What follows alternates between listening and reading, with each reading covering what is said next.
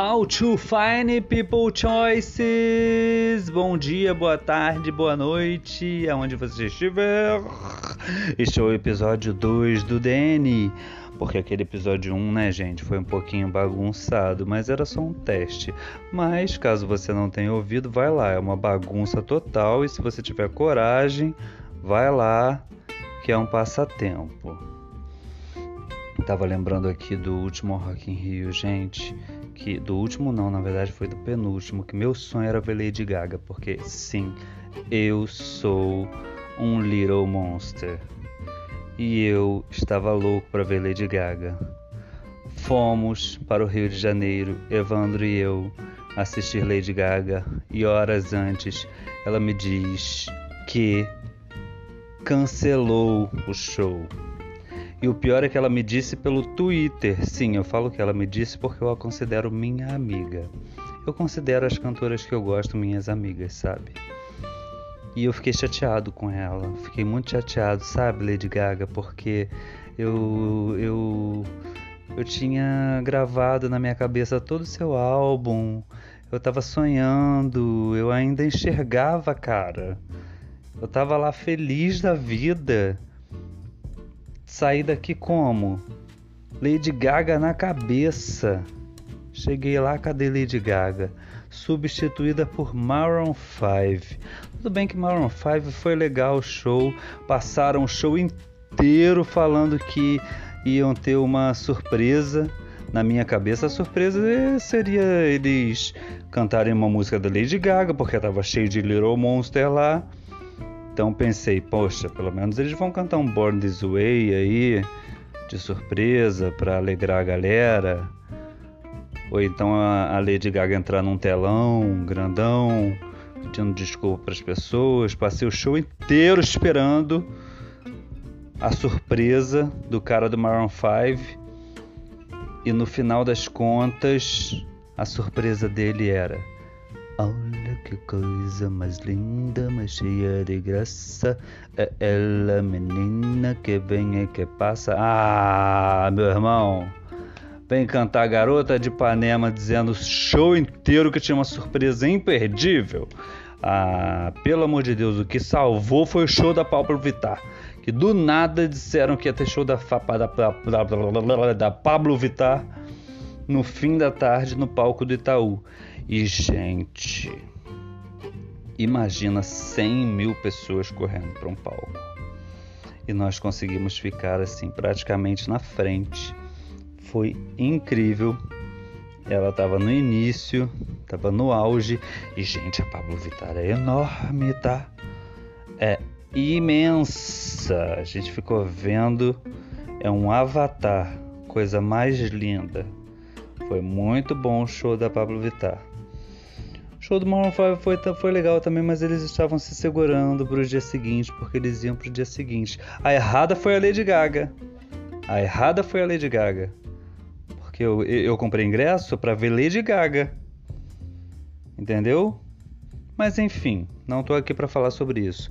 Estou aqui para falar sobre as entrevistas que vão rolar no canal eu falei que rolariam entrevistas com pessoas deficientes e com pessoas que passaram por histórias de superação. E para começar, para que vocês entendam a dinâmica da coisa, eu vou começar com um cara muito especial. Eu vou começar com um cara que ele é iluminado.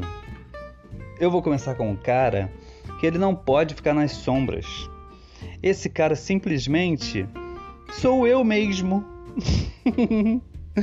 então, a entrevista será comigo mesmo.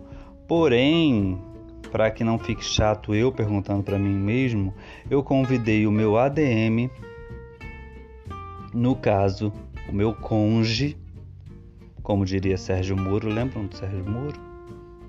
Meu conge, que também é meu ADM, que cuida das minhas redes sociais, que cuida dos meus layouts, Evandro Júnior. Evandro Júnior está do meu lado há quatro anos e não me abandonou no momento mais difícil da minha vida. E ele vai fazer as perguntas para mim para que vocês entendam como vai ser esse quadro de entrevistas. Vou falar com ele aqui. Tudo bem, Evandro? Olá, tudo bem, pessoal? Estou aqui para fazer umas perguntas para o Ronde. Eu fico até emocionado com essa introdução à minha pessoa.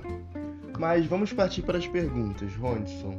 Tá bom. A gente tem assistido bastante a sua história pelo Instagram, você tem usado muito os seus stories. Mas para quem ainda não, não sabe, não se situou, eu vou pedir para você começar com essa primeira pergunta. Resuma os seus últimos meses os seus últimos três meses, né? Ai, meus últimos três meses eu fui abduzido. Não, mentira. Explique melhor essa resposta. O que aconteceu nos últimos três meses? Eu comecei a ficar muito doente em março, com muita dor de cabeça. E diante de todos os, os exames, uns exames horrorosos, gente muitas agulhas, muitas agulhas. Passei meses sonhando com agulhas. Diante de todos os exames, eu fui diagnosticado com meningite. A meningite atingiu meus tecidos cerebrais, que atingiram meus olhos, e pronto, pá, pum, fiquei cego. Esse é um resumo. Caramba! E o que você sentiu ao perceber que você seria internado? Quando veio a notícia do médico falando que você tinha que ser internado o mais urgente possível?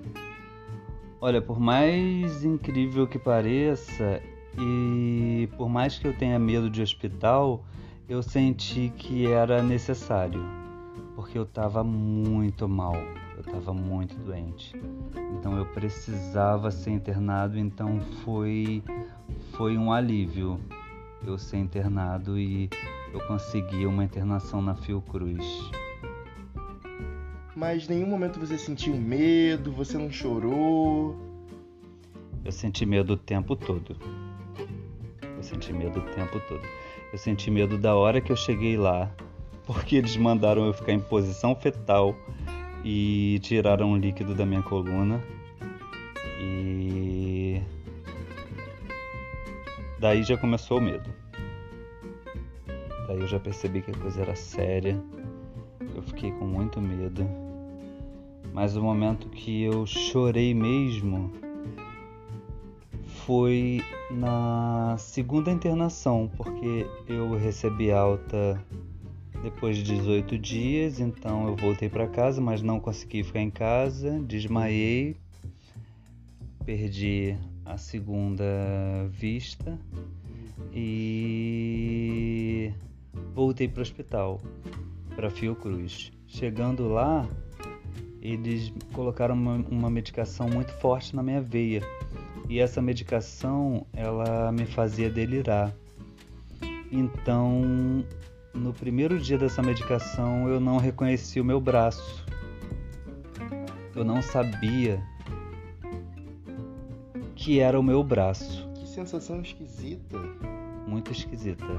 Então, foi quando eu chorei, quando eu percebi que era o meu braço, que eu fiquei lutando contra o meu próprio braço sem saber que era o meu braço, eu chorei porque eu achei que eu estava ficando louco.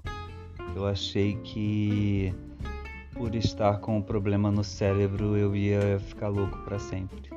Aí eu chorei, chorei de verdade. E também chorei muito no, na minha alta, na minha alta definitiva, que eu voltei para casa porque eu estava sem enxergar e eu lá dentro eu estava protegido, digamos assim, e na saída eu ia precisar encarar o mundo como ele é e de uma nova forma. Então eu chorei muito no último dia na cama, chorei muito. Eu sou muito chorão, eu chorei há meia hora atrás. na verdade, essa seria até a segunda pergunta a próxima pergunta: Qual foi a última vez que você chorou? Mas você já respondeu. Né? Eu chorei há meia hora atrás, porque eu. Nós estávamos preparando o próximo painel que eu vou pintar, porque eu vou pintar um painel enorme, que eu me propus a pintar um painel de 1,70m por 1 metro, de 1 metro por 1,70m, e eu chorei porque eu choro sempre antes de pintar quadro, os quadros, porque rola muita emoção, então eu chorei há meia hora atrás. Ai, mas Ronde, você descreveu essa situação que você passou no hospital e esses medicamentos super fortes que você tomou. Em algum momento você achou que iria morrer? Achei. Eu achei que eu ia morrer. Nessa primeira semana da segunda internação, eu tinha certeza que eu ia morrer. Eu esse remédio me fazia muito mal, me fazia delirar, me fazia ter pensamentos de morte mesmo. Então todos os dias à noite eu ligava para minha mãe e me despedia dela. Todos os dias eu mandava mensagem pro Evandro, você no caso, me despedindo. Pedia pro Evandro, gente, eu pedia pro Evandro, eu falava, Evandro, por favor, Pede pra minha família que eu não quero entrar numa gaveta. Eu quero ser cremado. Lembra disso? Lembro disso. eu falava, por favor, não deixa me colocarem numa gaveta. Eu quero ser cremado. Quero que joguem minhas cinzas no mar. Muito dramático. Então, em algum momento você pensou em desistir? É, pelo que você já contou, né? Já meio que respondeu essa pergunta. Não foi nem pensar em desistir, foi eu sentia que, que não ia dar certo. Eu, eu fiquei muito fraco, eu, eu não conseguia andar. Na segunda internação eu cheguei sem, sem conseguir andar, cheguei com risco de queda. Não podia sair da cama sozinho porque eu tinha risco de queda. Eu tinha muito medo das terças-feiras, porque as terças-feiras era o dia da oftalmologista e e era horrível porque eu estava em um hospital, em um hospital escola e a primeira vez com a oftalmologista tinham muitos alunos e todos eles queriam ver o que estava acontecendo com meu olho. E eles diziam palavras técnicas que, que me assustavam muito. E um deles falou sem, sem pestanejar que meu olho podia estar necrosando. E isso foi terrível. Eu, eu comecei a tremer de, um, de, uma forma que eu nunca tremi na minha vida. Você sabe, você estava lá porque você chegou 20 minutos depois que isso tinha acontecido. Sim, eu lembro. E eu nunca tremi tanto na minha vida como eu tremi nesse dia. Então, é, não foi pensar em desistir, foi achar que não ia dar certo mesmo. Lidar. Mas qual foi o momento da virada? O momento que você renovou as suas esperanças e passou a lidar com todo esse processo de forma mais leve? É, o momento da virada, eu fiquei num hospital muito bom. Fiquei num hospital referência na Fiocruz, que graças a Deus me acolheu muito bem. Eu tenho só a agradecer ao Dr. Matheus, à doutora Lívia, à doutora Maíra, ao Dr. Marcelo, à doutora Ana, que é a oftalmologista, a Sueli, que cuida lá da parte da oftalmologia. E qual foi a pergunta mesmo? qual foi o momento que você ah, vira quando eu renovei as esperanças. Então, então a Fiocruz oferecia um serviço de terapia. E o doutor, o doutor Matheus pediu para que a, a terapeuta, a Mariane, tivesse um pouco de atenção para mim, porque comigo, porque eu estava perdendo a visão. Então, óbvio, óbvio, era óbvio que eu que eu poderia surtar. Então eu conversava muito com a doutora Mariane. Foi quando eu percebi que terapia é muito importante. Então a doutora Mariane me fez perceber que eu não sou apenas os meus olhos. Eu sou um todo. Eu não sou só os meus olhos. Eu sou uma cabeça, eu sou meus braços, eu sou meu tronco, eu sou as minhas pernas, eu, eu sou um todo, eu sou meu intelecto. Então aí foi o meu momento da virada foi quando eu percebi que eu não era apenas os meus olhos. Ali eu comecei a renovar as minhas esperanças e a perceber que eu poderia vencer de qualquer forma, que eu poderia voltar para casa de um jeito diferente, mas que eu ainda seria eu. Sim. Quem acredita sempre alcança, né? Sim. E como é que foi a reação da sua família nessa situação? Você hospitalizado? Como foi para eles lidarem com isso também? É, foi, foi, foi triste, foi um pouco triste porque a minha família estava a 200 quilômetros de mim. O hospital estava em um momento de Covid, estava não, nós estamos ainda né, em uma pandemia global e só podia ter uma, uma visita uma vez por dia, é, de uma hora apenas. E como eu estava a 200 quilômetros de casa, a minha família não podia me visitar sempre. E eu não queria que minha mãe fosse me visitar, porque minha mãe é grupo de risco.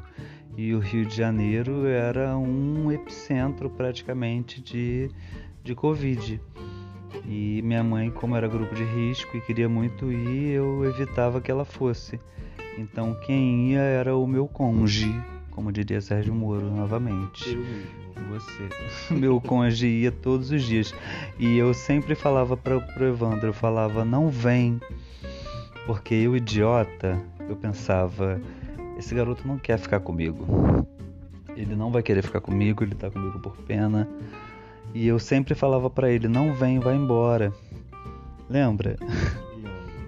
Várias vezes eu falei, Evandro, você pode ir embora, você pode seguir sua vida.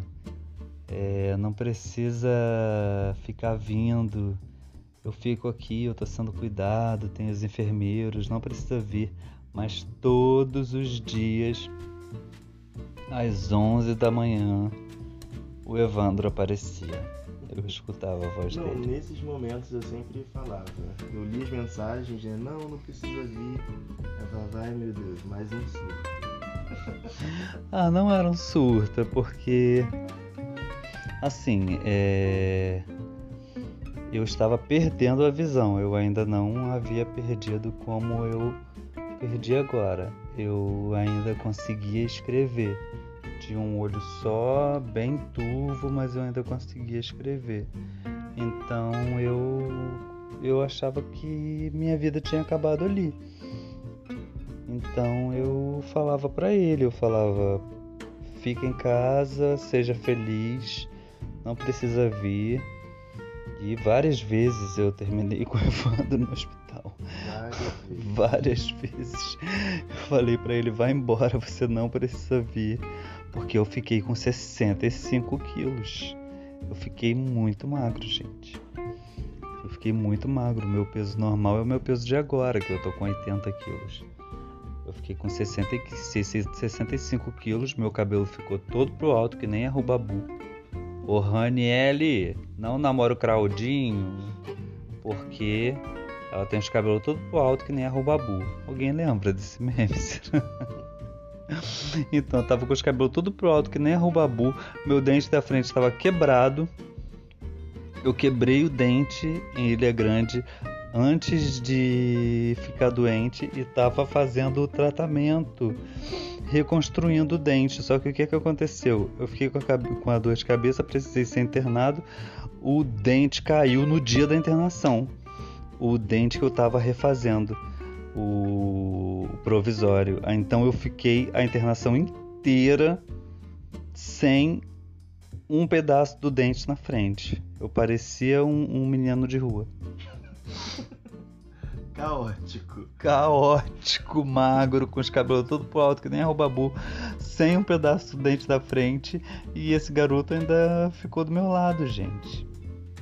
Mas ale- apesar de tudo isso, você consegue rir de si mesmo, né? Ver beleza ainda na vida. Sim, eu consigo rir de mim mesmo.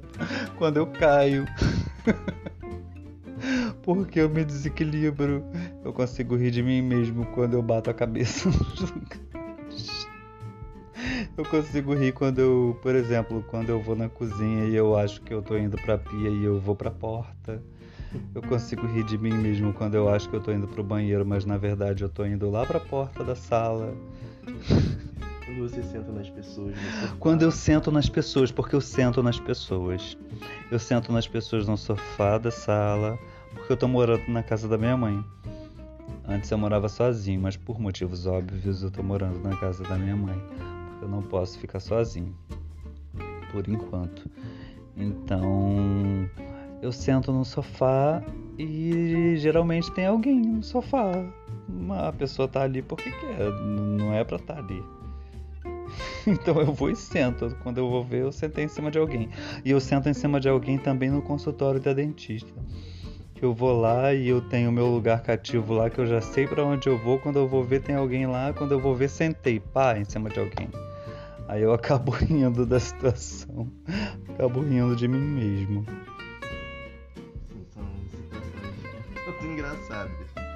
Mas quando que você se percebeu deficiente visual, assim, com esse status, né? Olha, eu vou te dizer que por mais que tenha esse tempo que eu que, que tenha acontecido isso comigo, eu me percebi mesmo deficiente ontem, quando nós fomos nos Correios, que que você me falou que tinha uma fila de 200 pessoas enorme. e uma fila enorme e me passaram na frente como prioridade. Aí eu percebi que que eu estava deficiente. Sim. Um tanto difícil. O governo tem te ajudado com financeiramente, como é que o governo tem te ajudado? Olha, indiretamente o governo me ajudou através da Fiocruz, porque a Fiocruz é quem tem tratado de mim. É a Fiocruz, o SUS, né? Vamos defender o SUS. Não é todo lugar que é que é ruim. A Fiocruz, pelo contrário, é um lugar referência, um lugar maravilhoso. Eu devo minha vida a Deus e a eles e mas o governo em relação ao INSS neca Tibiriba. Até hoje, desde o dia 12 de abril que foi que, foi, que minha solicitação foi concluída que eu não consigo marcar minha perícia. Então eu não tenho recebido ajuda nenhuma do governo, financeiramente falando. E eu não estou podendo trabalhar. Então, quais são as suas atividades atuais? Como você tem vivido? Então, atualmente eh, eu tinha um, uma reserva de uma, uma graninha guardada, porque eu trabalhava, sempre trabalhei, mas esse dinheiro já acabou, porque eu tive que ficar nessa, né, de ir pro Rio, ia pro Rio, voltava do Rio, ia pro Rio, voltava do Rio, porque depois que eu fui que eu recebi alta, eu ainda precisei ir e voltar algumas vezes. Então, é, essa reserva acabou e muitos amigos doaram, fizeram uma vaquinha, doaram um dinheiro é, e eu voltei a pintar, porque eu sou artista plástico e eu já fiz algumas exposições na vida, mas eu estava em um hiato é, criativo já há uns três anos eu não estava pintando a ponto de, de querer fazer uma exposição, de vender quadros. Então agora que eu não estou enxergando é que eu voltei a pintar, engraçado, né? É... Então eu, eu Antes da, de ficar doente, eu estava tirando fotos do, sobre, o pôr, sobre o pôr do sol de Rio das Ostras. Então eu, eu já tinha um quadro preparado porque eu ia fazer uma exposição sobre o pôr do sol na cidade, uma exposição pós-pandemia. Então nós acabamos pegando esse quadro e rifando na internet para angariar fundos para viver, porque eu não posso viver da aposentadoria da minha mãe. E agora eu pintei outro quadro chamado Jardim Turvo, que eu tô fazendo uma série de quadros inspirado nos jardins da Fiocruz, que eu via quando eles me colocavam na cadeira de rodas para fazer os exames, porque lá é muito grande, aquele lugar é um mundo. E eles prezam muito pelos, pelos jardins. E eu via de um jeito, de uma maneira, de uma maneira turva, os jardins. Então eu tenho pintado telas e vou fazer uma exposição chamada Jardim da Alma. Então, dessas telas eu tenho feito reproduções digitalizadas, eu tenho feito rifas e também vendendo esses quadros para conseguir ter uma grana aí para viver. Porque tá tudo muito caro, como eu falei ontem no, no, no último podcast, que um quilo de carne tá, tá custando os olhos da cara, mas ninguém quer os olhos da minha cara. Porque tá valendo muita coisa. Então, a exposição faz parte dos seus planos para o futuro. Teria mais coisa que você quer contar para os seus ouvintes que você vai fazer no futuro? Alguma dica? Ah, meu plano, meus planos para o futuro, eu tenho planos de ficar famoso no mundo todo. Eu quero que os meus quadros ganhem o mundo. E eu não tô brincando não. Eu quero que os meus quadros ganhem o mundo. Esse é o meu plano para o futuro. Anotem. É, anotem, anotem isso aí, porque esse é um mantra diário. Eu quero ganhar o mundo com os meus quadros, mas principalmente eu quero voltar a enxergar mas eu também quero ganhar o mundo com os meus quadros e eu estou me esforçando para isso. Por mais que eu chore toda vez que eu tenho que pintar um quadro, eu porque eu tenho pintado com a mão, porque eu não estou conseguindo usar pincel, eu tentei usar pincel, eu expliquei isso tudo lá no, no meu Instagram. Vai lá, arroba Rondiezer. É, eu estou pintando com os dedos. É, então, os meus maiores sonhos atuais é voltar a enxergar, primeiramente, é, e ganhar o mundo com a minha arte. Viver da sua arte, é o sonho de todo artista. É, viver da minha arte, exatamente. Bom, Edson, a gente está caminhando para o final da entrevista, que aliás foi muito prazerosa. Mas eu gostaria de perguntar para você se teria alguma mensagem para as pessoas que estão te ouvindo nesse momento? Você queria deixar algo para essas pessoas? Ai, gente, eu queria dizer para vocês que vocês acreditem nos seus sonhos, que vocês não desistam. Quero dizer para vocês que pedras existem nos caminhos, mas a gente pode chutar elas ou pode passar por cima delas.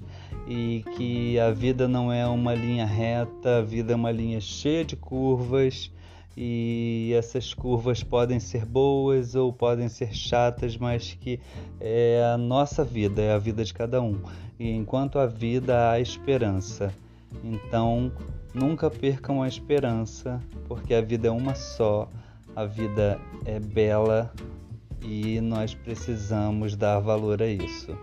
Então, deem valor às suas vidas, digam eu te amo para as pessoas que estão do seu lado é, tenham bichinhos, tenham cachorrinhos, é, abracem seus cachorrinhos, abracem seus gatinhos. Não sei se vocês sabem, mas eu perdi minha, perdi minha cachorrinha algumas semanas atrás, a Gaia, que eu amava e eu ainda amo muito porque ela mora aqui no meu coração, ela está aqui no meu coração. Então, é... amem, o que eu tenho para dizer para vocês é que vocês amem, que é o sentimento mais lindo do mundo, o amor. Então, amem de maneira geral. Amem como namorados, amem como amigo, amem como, como família e tenham gratidão pelas pessoas que te ajudam, porque gratidão também faz parte do amor. É isso que eu tenho para dizer para vocês. Evandro, quer dizer alguma coisa? Não, não quero dizer nada não. então, gente, é mais ou menos isso o quadro de entrevistas. Eu pedi pro Evandro me entrevistar para não ficar repetitivo eu fazendo perguntas para mim mesmo. Então ele fez essas perguntas para mim nos próximos podcasts, nos próximos, nos próximos episódios. Aliás, o último podcast eu fiquei chamando podcast de Spotify o tempo todo, perdão por isso. então, nos próximos episódios, eu vou entrevistar pessoas. E nem em todos os episódios eu vou entrevistar pessoas. E vai ter episódio que eu vou falar, falar, falar, falar, falar, como eu fiz no primeiro. Mas eu vou sempre procurar é, entrevistar alguma pessoa com superação, que, te, que passou por, por alguma coisa e superou, ou é, entrevistar alguma pessoa com deficiência que tenha algo a dizer. Então, se você conhece alguém que queira é, ser entrevistado por mim, que sou esta pessoa super importante e influente no mundo digital, você me indica. Fala comigo pelo Instagram, me manda, é, me manda o contato da pessoa, os meus ADMs, que é o Evandro e minha mãe, vão ler a, a mensagem e eu vou entrar em contato com essa pessoa porque eu faço eu posso fazer entrevista através de um aplicativo que eu tenho no celular que é de maneira remota.